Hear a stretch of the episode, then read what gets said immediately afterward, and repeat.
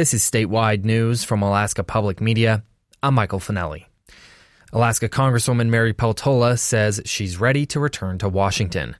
She's been in Alaska since learning that her husband, Buzzy Peltola, died on September 12th following a plane crash. Representative Peltola says the past few weeks have been some of the most difficult of her life. In a statement issued by her congressional office, she says she's thankful Alaskans have given her room to celebrate her husband's life with her family. Peltola said in the statement, quote, I will continue to mourn Buzzy, but I am ready to get to work as I know that he would want, end quote. She expects to return this week to a House of Representatives in the midst of a shakeup. Meanwhile, following a three year pause on dropping Alaskans from Medicaid during the COVID pandemic, the state health department is now changing how it processes renewals to keep more people enrolled.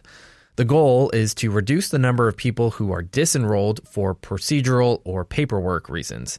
That's after more than a third of Alaska's Medicaid recipients were procedurally disenrolled in the first four months following the COVID pause, many for problems with their mailing addresses.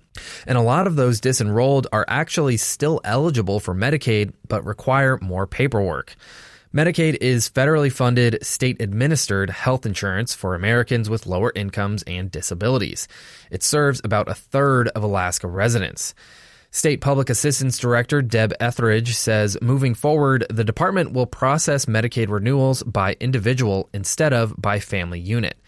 That means even if an entire family's coverage cannot be automatically renewed, it could be renewed for some family members. And Etheridge says Medicaid disenrollments are paused again temporarily so the department can go back through paperwork for families who have already been disenrolled. We needed to really look deeper to see if a member in that household could have remained eligible without further paperwork. Etheridge says in the past three weeks, the department has re enrolled more than 400 children and 200 adults who were previously disenrolled. She says the pause will continue until they can comb through the paperwork from all of the families that were disenrolled since the processing started in May. Soon, Etheridge says the department will get more detailed demographic data about who is being procedurally disenrolled. That may change the ways they reach out to people who need to renew. We're going to be able to be more strategic in how we do some of our outreach and really see if there's areas of the state that need additional support. Etheridge says the department is also encouraging healthcare providers to talk with their patients about Medicaid renewals. This is Alaska Public Media.